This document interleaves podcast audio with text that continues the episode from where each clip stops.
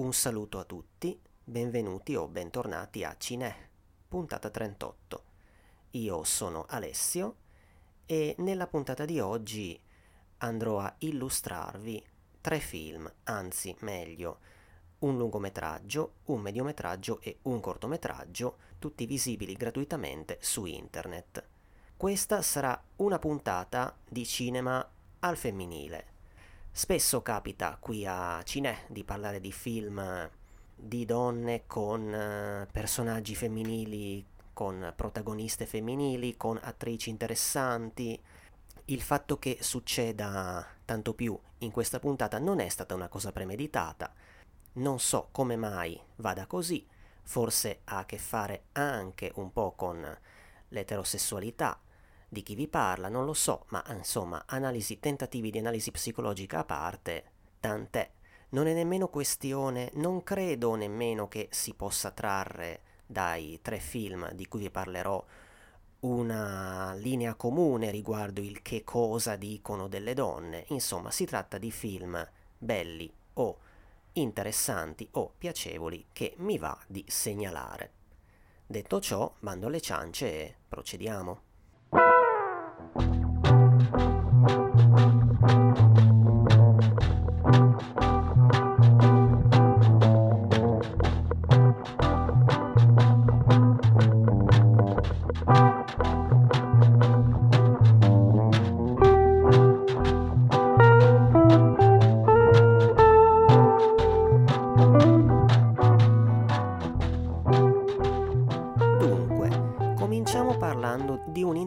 Un'interessante iniziativa che dovrebbe stuzzicare i cinefili in cerca di cinema, diciamo così, desse dal mondo, anzi dall'Europa in questo caso, interessante.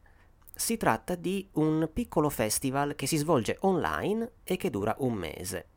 Infatti fino a fine dicembre, previa iscrizione gratuita, sul sito artechinofestival.com potete vedere, di nuovo gratuitamente, i 10 film europei che sono in concorso quest'anno. E c'è in palio un premio del pubblico. Finito di vedere un film c'è infatti l'opzione di votarlo da 1 a 5 stelle, con la possibilità per noi utenti di vincere una trasferta al prossimo festival di Locarno. Arte Kino Festival è uno dei canali distributivi online di Arte, che si definisce canale culturale europeo. Gli altri sono arte.tv e il canale YouTube di Arte. Mm. I contenuti che potete trovare sono video di cultura varia, di attualità, musica, scienza e anche il cinema ha un suo spazio. Il festival nasce nel 2016 per promuovere e far conoscere selezionato cinema europeo. I film sono visibili sotto- con sottotitoli in varie lingue, compresa la nostra. Si tratta di titoli di registi più o meno giovani, che trattano temi contemporanei, vi si trova della fiction ma anche del documentario e l'intento è dimostrare dal punto di vista dei contenuti, diciamo, come l'Europa sia unita ma ricca nelle sue diversità. 7 film su 10 proposti quest'anno sono opere prime e 5 su 10 sono diretti da donne, quindi in perfetta, immagino, cercata par condicio. C'è anche del cinema italiano, rappresentato da Selfie di Agostino Ferrente, film uscito al cinema mesi fa e di cui vi, aveva, vi avevamo parlato qui a Cinè, e Normal di Adele Tulli. Quest'ultimo però non risulta visibile, paradossalmente, dal nostro paese. Il motivo è che è sì un film italiano, ma non ha ancora avuto una reale distribuzione qui. E fra questi dieci titoli, non troppo a caso, stuzzicato dal soggetto, ho visto Stitches, questo è il titolo internazionale. Stitches, per chi non sa bene l'inglese, sta per i punti e non si intende il segno grafico, il concetto di ricuciture allusivo, come in parte si capirà. Si tratta di un film serbo, almeno così su IMDb. Su Arte Kino Festival invece sembra essere una mega coproduzione tra Serbia, Slovenia, Croazia, Bosnia e Herzegovina. Datato 2019, è diretto da Miroslav Terzic, o Terzic, regista al secondo lungometraggio. Il primo, titolo internazionale Redemption Street del 2012, pare di capire che sia un thriller legato a lati bui del passato non troppo passato del paese e in questo c'è un punto di contatto evidentemente un interesse tematico, una voglia di esplorare qualcosa da parte del regista, un punto di contatto, dicevo, con Stitches.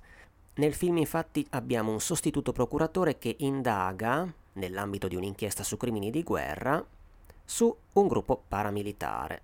Il regista, parentesi, è attualmente al lavoro, indovinate un po', su una serie.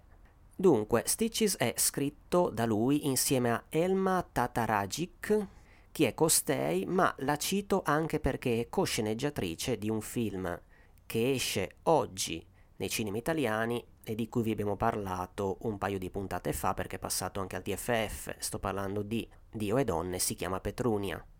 La protagonista, citerei del cast almeno lei, è tale Snezana Bogdanovic, attrice prima di tutto teatrale che per il resto si è dedicata soprattutto a lavori televisivi. Stitches è passato a Berlino e ha vinto premi in festival come quello di Pechino, dove appunto ha vinto la Tataragic, e al festival di Belgrado, al Fest di Belgrado, dove ha vinto per esempio un premio della critica e ha vinto la Bogdanovic come migliore attrice.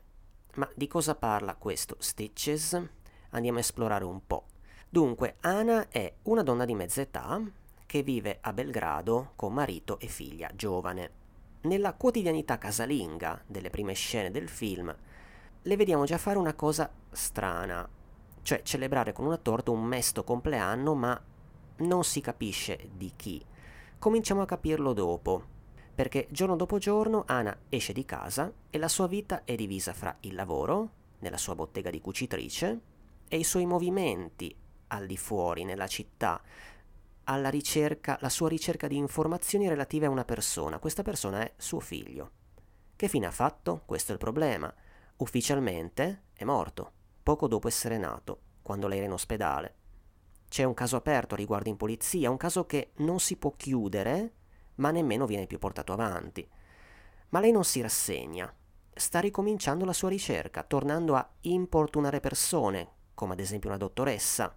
Questa è l'espressione che sentiamo dire al marito.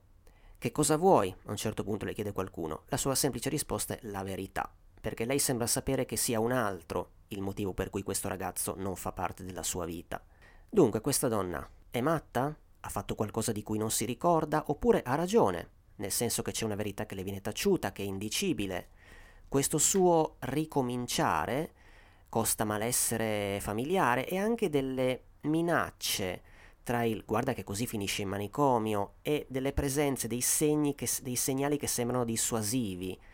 Tutto questo giustifica un po' l'aggettivo polanskiano che ho letto da qualche parte. Si intende ovviamente il Polanski di alcuni titoli di culto, come Rosemary's Baby o L'inquilino del terzo piano, insomma, attraverso un numero identificativo scopre qualcosa che ha a che fare con altri tempi, tempi difficili, così sentiamo, quelli di 18, quelli di 18 anni prima, e stiamo parlando del 1999. Meglio dire ben poco di più, mi limiterei a questo a grandi linee. Nella seconda parte del film la sua ricerca trova delle sponde, questo non vuol dire che vada avanti liscia, e il film infine si chiude con un bel finale, allusivo, circolare, in cui della luce c'è, sebbene quel che c'è di misterioso nel film non viene esposto né risolto completamente. Il fatto è che, come ci informa la didascalia finale, Stitches è basato su una storia vera e l'ispirazione in generale viene dagli oltre 500 casi serbi di figli scomparsi e, di conseguenza, di famiglie che sono in cerca. Il film dà voce a una di queste storie, nelle, questo nelle parole del regista, toccando e alludendo a pratiche poco pulite nel passato del paese, o meglio a un vero scandalo che ha a che fare con corruzione, con verità nascoste, appunto, che in quanto tali fanno soffrire chi ne è coinvolto. Chi a distanza di tempo cerca di venirne un po' a capo deve sopportare di sbattere continuamente contro muri. Quindi se quello che tormenta Ana risale a un periodo di disordine, subito dopo la guerra in Kosovo, l'ordine attuale è apparente e anche da spettatori non ci dà sensazioni positive, perché sotto il tappeto appunto sta c'è qualcosa. Il film fonde bene dramma e thriller, Variety lo definisce slow moving art house thriller e ci sta. agganciando lo spettatore, mettendolo vagamente a disagio e trasmettendogli nel corso del film un senso di frustrazione e di insicurezza, mentre si partecipa alla ricerca della protagonista. Il film è caratterizzato da una regia dalle idee chiare e rigorosa, direi, dove Anna non è solo protagonista della storia, ma il suo volto è spesso al centro dell'inquadratura, c'è lei inquadrata frontalmente mentre cammina, sovente, oppure primi piani a parte, Anna è perno di molte inquadrature. Questo all'interno di una messa in scena ordinata, in formato panoramico, e questo stile si abbina a un passo narrativo che è placido. Eh, il ritmo del film si srotola tra il realistico e lo stanco, mi verrebbe da dire, mm, a causa di questa routine e del senso di blocco che trasmette questa storia. Qualcosa di stanco, di apparentemente quasi apatico, ma in realtà c'è qualcosa di nascosto ma che non se ne va, ecco, è un po' quello che si rileva dal volto della protagonista, che raramente vediamo scomporsi o in un certo senso sciogliersi e in generale sentiamo parlare poco. Il film è narrativamente non scontato anche nel cambiare qua e là il focus, nel senso che sì, Anna è protagonista, ma il testimone di questa sua ricerca e anche quindi del, dell'attenzione della regia, qua e là cambia. A un certo punto passa per un poco alla figlia e nell'ultima parte a un terzo personaggio. Dunque un film che per queste sue caratteristiche fino a un certo punto potrebbe anche respingere, posso capirlo, ma secondo me se si ha un attimo di pazienza si capisce presto di trovarsi di fronte a un film bello, serio, sicuro, quanto a mano e compiuto anche se non lo è completamente quello che racconta, purtroppo. Mm, una storia di ossessione e o determinazione di singoli, non uso il plurale a caso, contrapposti a un sistema, che in questo caso fa rima anche con Stato, che ne ha modificato, e ci si domanda se senza rimedio, la vita. Dunque, può darsi che nella prossima puntata torneremo su un altro film visibile su artechinofestival.com dove intanto trovate Stitches. Ma proseguiamo cambiando piattaforma online, nel senso che, premessa, complice una videocassetta, ebbene sì, trovata per caso, ho recuperato un film che negli anni 90 fu un caso in patria e non solo, perché fu anche impredicato per una nomination agli Oscar e che arrivò anche qua. Si tratta di un mediometraggio, attenzione, dura circa 55 minuti, tedesco, datato sui titoli di coda 1992, uscito in Germania nel 1993 e transitato nei nostri cinema l'anno ancora successivo. Sto parlando di Donne senza trucco, questo è il titolo italiano. Quello originale, che non mi azzardo a pronunciare, dovrebbe tradursi come struccate, punto esclamativo se non erro. Eh, curiosamente quello internazionale è Making Up, punto esclamativo, che se ho ben capito gioca tra i significati, tra vari significati fra quello di make up, il trucco, e alcune eccezioni di questo phrasal verb make up come inventare, mettere insieme, credo con un'accezione, con di, con l'allusione a qualcosa di esistenziale, ma anche forse l'accezione di fare pace. Si tratta di un saggio di regia con cui la regista Katia von Garnier, che ha pure scritto il film insieme ad altri due nomi accreditati, si diplomò alla scuola di recitazione cinema di Monaco di Baviera. La von Garnier aveva già in curriculum dei corti e la sua carriera è un po' deludente, sulla carta almeno, nel senso che ha proseguito con altre cose che però almeno qui non fecero più parlare di lei e onestamente solo poche viene voglia di recuperare leggendone un po' le sinossi. Nel 97 ha ritrovato una delle protagoniste di, sen- di Donne senza trucco, Katia Riemann, per un film a carattere musicale intitolato Bandits, il cui soggetto vede quattro detenute che in carcere formano una band e approfittano di un'iniziativa musicale, un concerto che si deve tenere per fuggire e ne approfittano ulteriormente per farsi conoscere anche per quel che riguarda la loro musica. Passiamo al 2007 nel CV della regista con un film che da noi si intitola Blood and Chocolate, la caccia al licantropo è aperta. Film fra dramma e horror, una coproduzione ambientata in Romania, in cui torna questa sua attrice feticcio anche se non più protagonista, infatti qui al centro c'è una giovane licantropa, alle prese con l'amore per un uomo contrapposto alla fedeltà alla famiglia, a causa della quale dovrebbe sposarne un altro. Dopodiché la regista si è impegolata in una serie di film, tre, anche se ce n'è un, ce n'è un quarto non diretto da lei, intitolati Windstorm, il primo è Windstorm Liberi nel vento, così in Italia, protagonista anche qua una ragazza che scopre la sua passione per i cavalli e l'equitazione. Quindi la Von Garnier ehm, conferma il suo interesse per protagoniste donne, ma il target ormai pare essersi abbassato a quello di un film per famiglie e anche onestamente si abbassa il nostro interesse. Risulta comunque che quest'anno la regista abbia girato un altro film, Fly, ancora inedito. Ma tornando a Donne senza trucco, verrei al suo cast dove citerei, almeno ovviamente, le due protagoniste. Una è la già citata Katia Riemann, attrice dal curriculum nutritissimo, anche se quasi soltanto attiva in patria e in discreta parte in tv. Citerei soltanto la sua presenza nel cast di film giunti anche in Italia come Rosenstrass di Margaret von Trotta, Mein Führer, Fuck You Prof, Lui è tornato. Accanto a lei c'è Nina Kronjager, per cui vale un discorso simile, anche se è stata leggermente meno fortunata e su IMDb non vanta nemmeno una foto. Eh, nel suo CV molti credits, ma concentrati in Germania e in televisione. Dunque, IMDb definisce il film una satira su donne degli anni 90 in cerca dell'uomo ideale. Definirlo satira può essere lievemente fuorviante, comunque Donne senza trucco sì, è una commedia dove ironia e autironia non mancano. C'è poi la definizione che ne dà l'utente che l'ha caricato su YouTube, che dice fa pensare a un Romer lavato dal Modovar, eccetera, eccetera. Vabbè Sembra un, un delirio, ma vedendo il film sì, si può concordare, più o meno. Dunque, cosa racconta Donne senza trucco? Chi sono queste donne? Allora, abbiamo Franzi, che è una fumettista, e il film si apre con una telefonata fra le due amiche protagoniste in cui lei è in cerca di battute per i suoi personaggi. Il film si apre in un modo un po' birichino, insomma, come vedrete.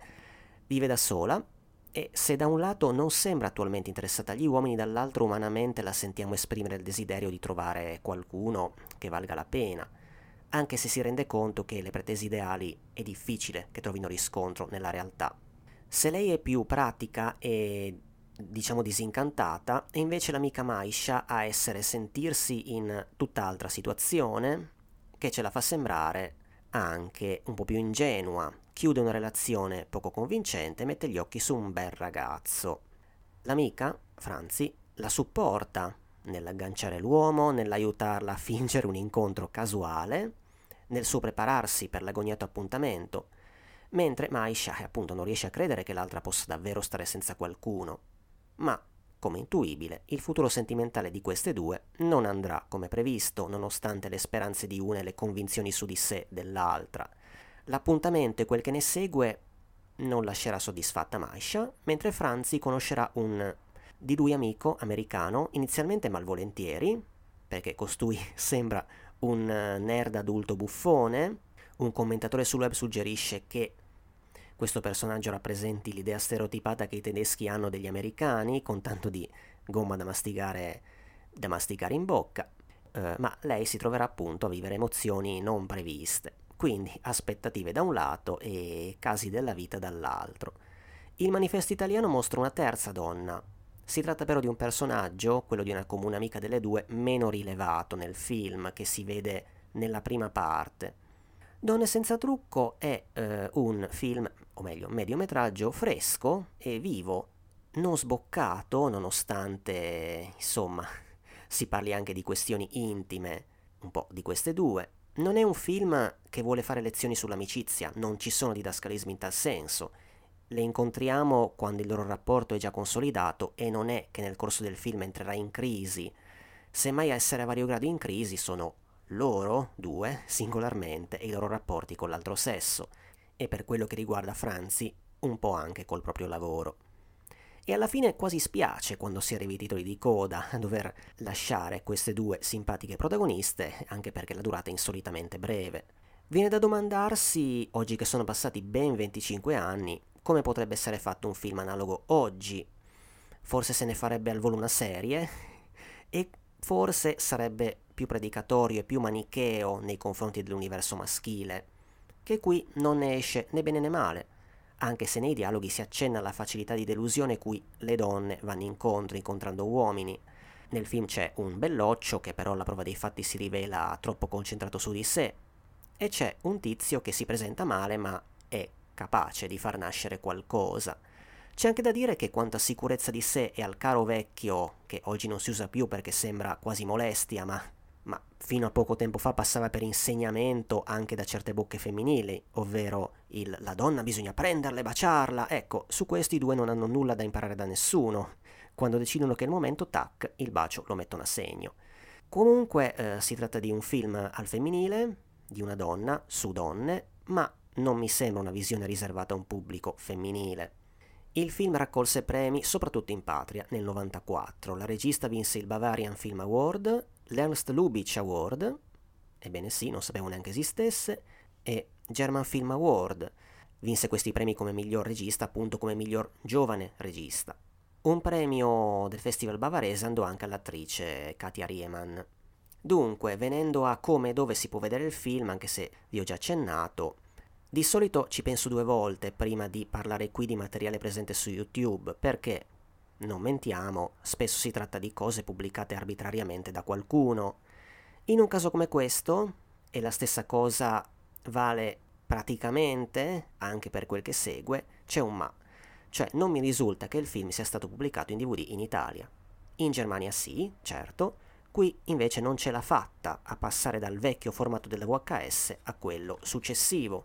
Qualcuno però si è preso la briga di caricare appunto un VHS RIP italiano sul tubo in formato grossomodo corretto e in qualità video decente. E quindi il film, se volete, potete riscoprirlo lì. Segnalo anche che su YouTube c'è anche in tedesco. Dunque, questo era Donne senza trucco che trovate appunto su YouTube.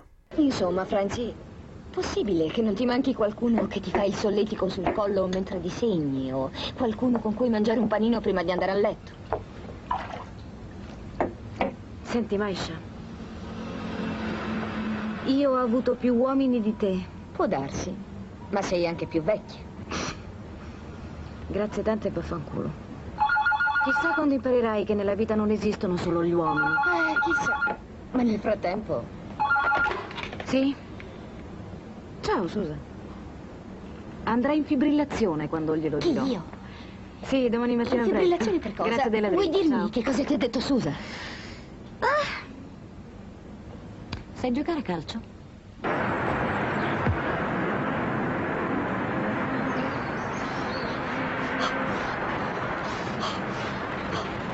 Ma di un po', non credi di aver esagerato? Se non si è accorto che esistevo quando sembravo la Schiffer. Figurati, ho zero possibilità che mi noti in tenuta da jogging. Aiuto, sono già stanca morta. Ce la fai a reggere almeno 50 metri? Pronta? Pronta? Via.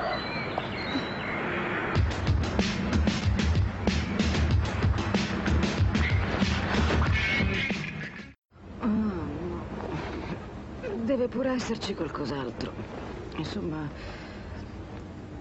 tu almeno col tuo lavoro aiuti le persone.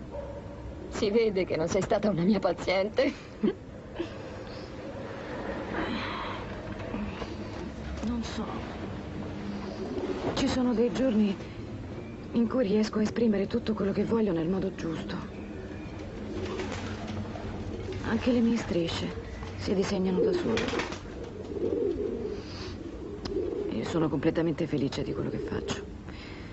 Poi arriva mio padre e mi chiede quando ti trovi un vero lavoro, un marito, dei figli, allora io mi dico forse ha ragione lui. Forse dovrei mollare tutto e fare dei bambini. Però La sindrome da bambini mi prende soltanto nei momenti in cui non ingrano con il lavoro, in cui ho bisogno di dare un senso più profondo alla mia vita.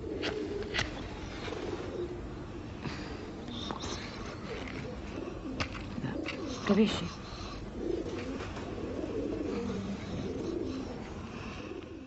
Ma proseguiamo scalando ulteriormente di metraggio e andando a parlare di un corto, non è la prima volta che lo facciamo, che lo si fa qui a Cinè, con una premessa che lo lega al eh, film di cui abbiamo appena parlato. Donne senza trucco, come si diceva, uscì al cinema anche in Italia e qui, non so in patria, considerata la breve durata, inferiore a quella di un normale film, di un normale spettacolo cinematografico, uscì accorpato a un cortometraggio, probabilmente unito in quanto altro lavoro con, con una donna protagonista. Anche qui si tratta di un caso, perché il corto fu ben notato all'epoca, il regista e sceneggiatore Yvon Marciano, o Marciano, boh, non lo so, fate un po' voi, fece incetta di premi, a festival di cortometraggi e non solo, festival come quello di Clermont-Ferrand o di Chicago. Vinse anche il premio nella sezione corti del Festival di Londra. Il corto si intitola Emily Muller ed è datato 1994. Tornando al suo creatore, Yvonne Marciano, scomparso nel 2011, si tratta di un regista che aveva iniziato come direttore della fotografia e si è soprattutto dedicato al formato del corto a partire dagli anni 80 e più intensamente da fine anni 90, a parte due lungometraggi che credo inediti in Italia. Il più recente Vivre del 2009, incentrato su un gruppo di ragazzi che si conoscono in occasione della morte di un amico comune. Il film precedente si intitola La Cri della Sua è del 96, ha nel cast Sergio Castellitto, ebbene sì, è Marie Trintignant, e ha una trama intrigante, nel senso che, leggiamo, una cucitrice analfabeta ha un forte feticismo per la seta che la mette nei guai. Il suo psichiatra, chiamato per aiutarla, ne resta affascinato e quando ritorna in Francia dalla Prima Guerra Mondiale, i due si innamorano, ma eh, la loro storia sarà drammatica. Comunque, tornando a Emily Muller, la protagonista assoluta, su cui la macchina da presa è puntata quasi dall'inizio alla fine, è l'attrice Veronica Varga, attrice che si muove soprattutto fra corti e televisione. Nessuno dei suoi lavori, direi che a noi italiani dice granché. Vedo che è accreditata in Vive la libertà di Roberto Andò, ma pare di capire che sia presente in un ruolino ino.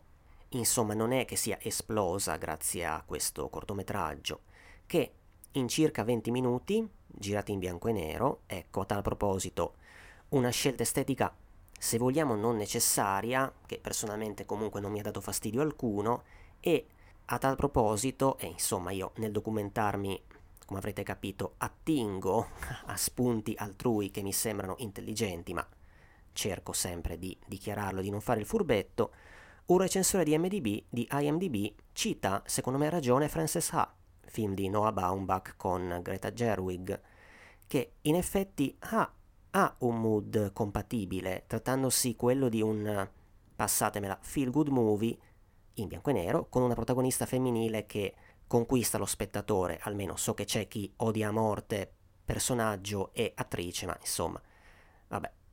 A parte i gusti personali, tornando a Emily Muller, nel corto appunto facciamo la sua conoscenza, facciamo la conoscenza di questa ragazza che si presenta un provino su un set con regista seduto di fronte a lei, regista che poi è proprio Marciano stesso. Costui inizia a chiederle ovviamente cose di sé, poi decide di farlo attraverso un espediente. Le chiede di descriversi a partire da, dagli oggetti che lei ha nella sua borsa, di dire qualcosa su questi oggetti, sul perché sono lì, sul come sono legati a lei. Oggetti che vanno da un pacchetto di sigarette a un libro, a una foto. E la ragazza parla e parla, non si tira affatto indietro, quel che ne viene fuori è una persona interessante, il suo mondo mentale prima di tutto, che è complesso, non banale, nel rapportarsi a... insomma, anche agli altri in un certo senso. Il provino finisce e il corto si conclude con un grosso colpo di scena che mette in luce diversa quanto abbiamo visto e la stessa Emily. Il cuore, visivamente e narrativamente, e dal punto di vista del dialogo, o meglio dell'intervista a questa protagonista sta in tre piani sequenza, il primo dei quali lunghissimo, sulla protagonista che racconta all'inizio e alla fine la nostra visuale si allarga ma leggermente. Marciano ci propone e racconta un personaggio messo in scena nel modo più semplice e diretto possibile. Semplice si fa per dire, considerata la scelta del piano sequenza e l'impegno sulle spalle dell'attrice. Quindi il corto funziona bene come tale, piace, sorprende, è basato su una protagonista e un'idea forte, anzi due, considerato questo colpo di scena che chiaramente non racconto, ma diciamo così, ha a che fare con l'espressione di sé. Su YouTube lo si trova sia in italiano che in originale francese, non, è, non stiamo quindi parlando di un qualcosa che è stato dimenticato, segnalo che esiste, per chi ha voglia di approfondire il lavoro di questo regista, un cofanetto francese con quattro suoi corti, compreso questo.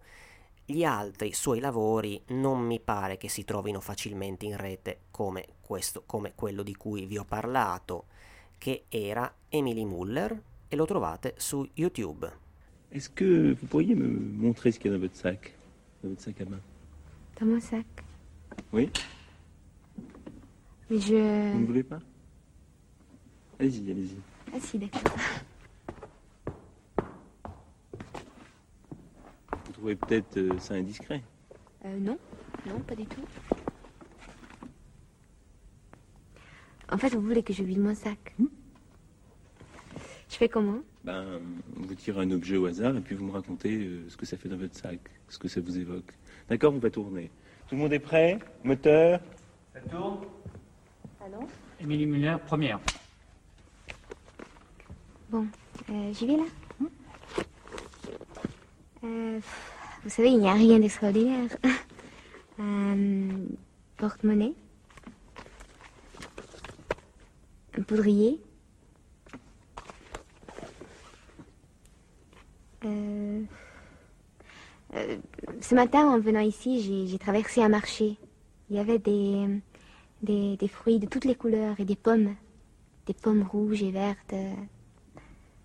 Comme je m'étais arrêtée pour les regarder, le marchand en a pris une et me l'a donnée, voilà. Euh, C'est quoi ça? Mhm. Euh, Des petites annonces. Vous cherchez quelque chose? Hmm, En ce moment, rien, mais ça m'arrive de chercher du travail. Quel genre de travail? Euh, En fait, j'en change tout le temps. hein. Femme de chambre, babysitter, serveuse dans un bar, documentaliste. En ce moment, je suis correctrice dans une maison d'édition. Ça me plaît beaucoup. Le défaut, c'est que dans un texte, je ne vois plus que les défauts, justement. c'est fou quand on est un peu curieux euh, ce qu'on peut trouver dans les petites annonces. hein. Et puis, euh, je trouve que c'est tellement formidable de savoir que quelques mots dans un journal peuvent changer une vie.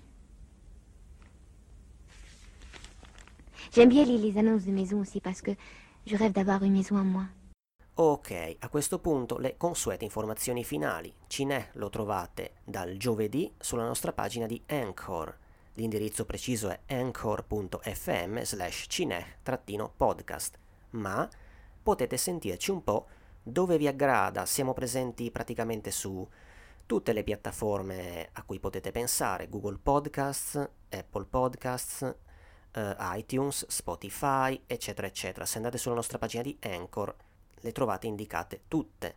Vi invitiamo a seguirci prima di tutto su Facebook per eh, aggiornamenti sulle puntate, qualche contenuto in più, ma siamo anche su Instagram, su Twitter, se volete anche su Telegram. Se vi piace Cinè, vi invito caldamente a consigliarlo agli amici, a chi volete bene e condividere le nostre puntate sui social, su Facebook. Mi pare che possiamo andare a chiudere. Alla prossima da Alessio e uomini, guardate pure i film che vi ho consigliato in questa puntata, non abbiate paura così di essere meno virili. Il brano che state ascoltando è A Good Base for Gambling di Komiku.